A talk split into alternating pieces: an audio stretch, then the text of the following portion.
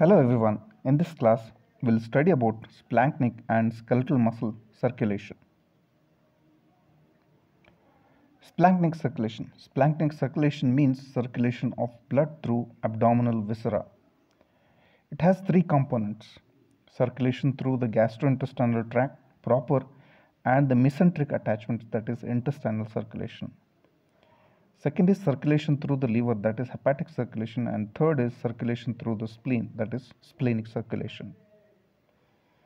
Intestinal circulation. The major function of the intestine is digestion and absorption of nutrients.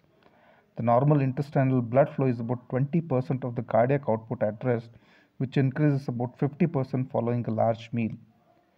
Without this increase in blood flow, proper digestion and absorption do not occur. Blood supply. The gastrointestinal tract is supplied by three main uh, arteries celiac, superior mesenteric, and inferior mesenteric arteries. Superior mesenteric artery uh, is the largest branch of the aorta that carries more than 10% of the cardiac output and supplies many parts of the small and large intestine. The branches of mesenteric arteries, that are called small mesenteric arteries, form an extensive vascular network in the submucosa of gastrointestinal tract. The branches from these arteries penetrate deep into the muscle layers and form the arterioles. The arterioles supply the tip of the villi. Intestinal mucosa receives about 60 to 70 percent of the total intestinal blood flow. So this diagram shows uh, the blood supply to the intestine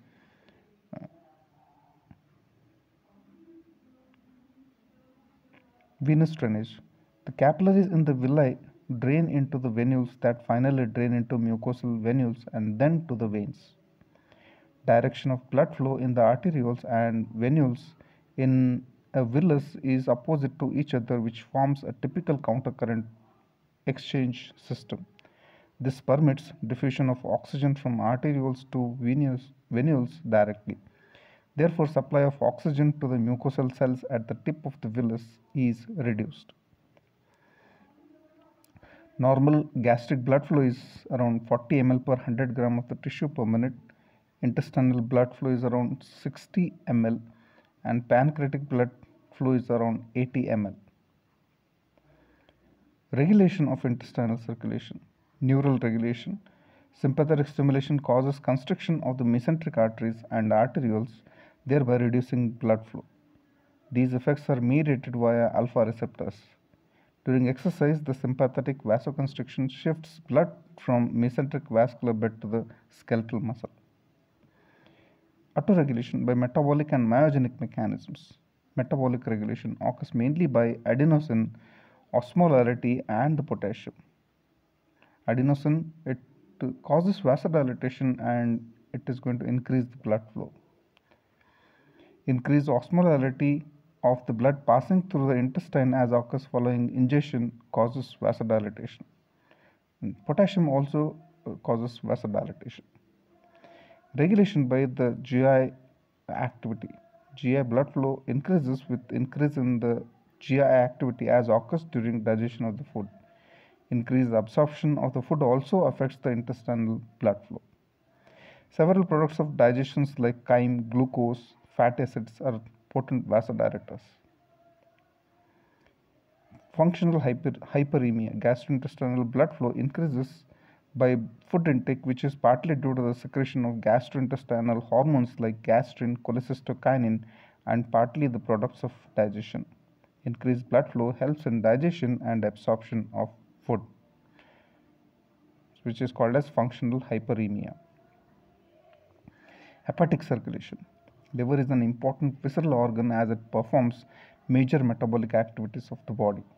Liver requires adequate blood supply to carry out its routine functions. Hence, the blood flow is more to liver and hepatic blood flow constitutes around uh, or about 28% of the cardiac output.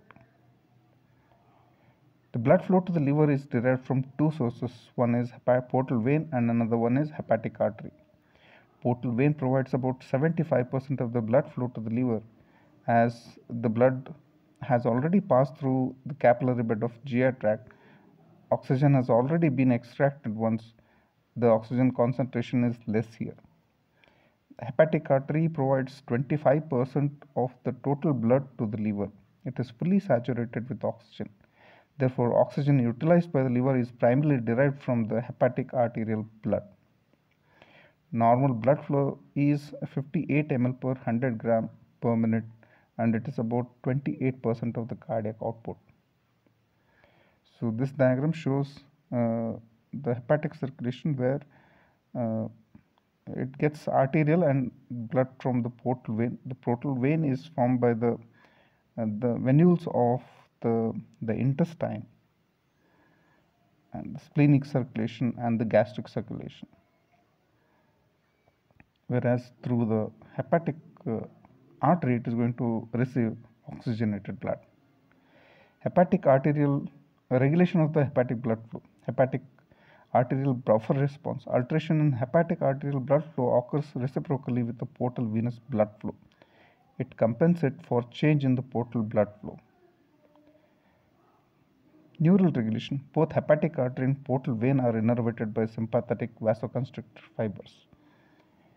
And uh, metabolic regulation is also seen in uh, hepatic blood flow with increased hepatic activity the accumulated metabolites like carbon dioxide and hydrogen ions cause vasodilatation and increase hepatic arterial blood flow. There can be auto autoregulation. The portal venous system does not autoregulate its blood flow. However autoregulation exists for hepatic arterial blood flow and it is also controlled by regulation of the intestinal activity. The activities of the GI tract increase the blood flow uh, to the liver via portal system. Clinical importance liver filters the blood and removes the toxic substances before al allowing it to the general circulation. The nutrients absorbed from GI tract pass through the liver and are stored or metabolized according to the need of the body when central venous pressure is elevated as occurs in congestive heart failure, the hydrostatic pressure in the vessels of the liver increases. This results in exudation of fluid into liver tissue and causes tender hepatomegaly. This is an important feature of heart failure. Fibrosis of the liver increases hepatic vascular resistance, which increases portal venous pressure, which consequently increases capillary hydrostatic pressure in the splanchnic vascular bed. This results in transudation of the fluid into the abdominal cavity that causes ascites. In portal hypertension, esophageal varices occur, which may be uh, which may rupture and bleed to cause hematemesis. To prevent this, portocaval uh, shunt is performed to decrease the portal venous pressure. During hemorrhagic shock, about 60% of, the blood from the liver can be expelled into systemic circulation to increase the blood volume which is achieved by constriction of the capacitance vessels of liver by the sympathetic stimulation. Hence, liver is an important reservoir of blood in humans. Coming to the splanchnic circulation, it is supplied by the splanchnic artery and it is regulated by the uh, sympathetic fibers. Splenic artery is supplied by the sympathetic vasoconstrictor fibers. Sympathetic stimulation diverts the blood from the splenic circulation to the hepatic or systemic circulation. The sympathetic stimulation causes vasoconstriction and contraction of the smooth muscle present in capsule and trabeculae of the spleen. Splenic contraction releases adequate amount of the blood into the general circulation which serves as a protective mechanism in uh, exercise and shock. Skeletal muscle circulation. Skeletal muscles constitute largest mass of the body. In adult weighing 70 kg, the weight of the skeletal muscle is about 30 kg, that is to total 40% of the body weight, whereas the blood supplies only about 15% of the cardiac output. However, resistance offered by the blood vessels of skeletal muscle accounts for 25% of the systemic vascular resistance. Therefore, caliber of skeletal muscle blood vessels contributes significantly to the control of blood pressure. Moreover, circulation of blood through the skeletal muscles depends greatly on the activity of the muscle. Normal blood flow at rest is around 2 to 6 ml per 100 gram per minute and during exercise it increases 20 to 50 times. The blood supply to the skeletal muscle is derived from the skeletal muscle arteries. One of the important feature of this circulation is the presence of large number of artery venous thoroughfare channels. These blood vessels short circuit the blood from the arterial side to the venous side by bypassing the capillaries.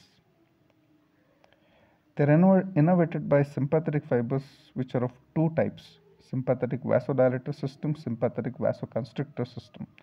Sympathetic fibers supplying the blood vessels of the skeletal muscles are cholinergic, therefore, stimulation of these fibers results in vasodilatation in sympathetic vasodilator system. Whereas sympathetic vasoconstrictor system, there are no sympathetic noradrenergic fibers that secrete noradrenaline and cause vasoconstriction.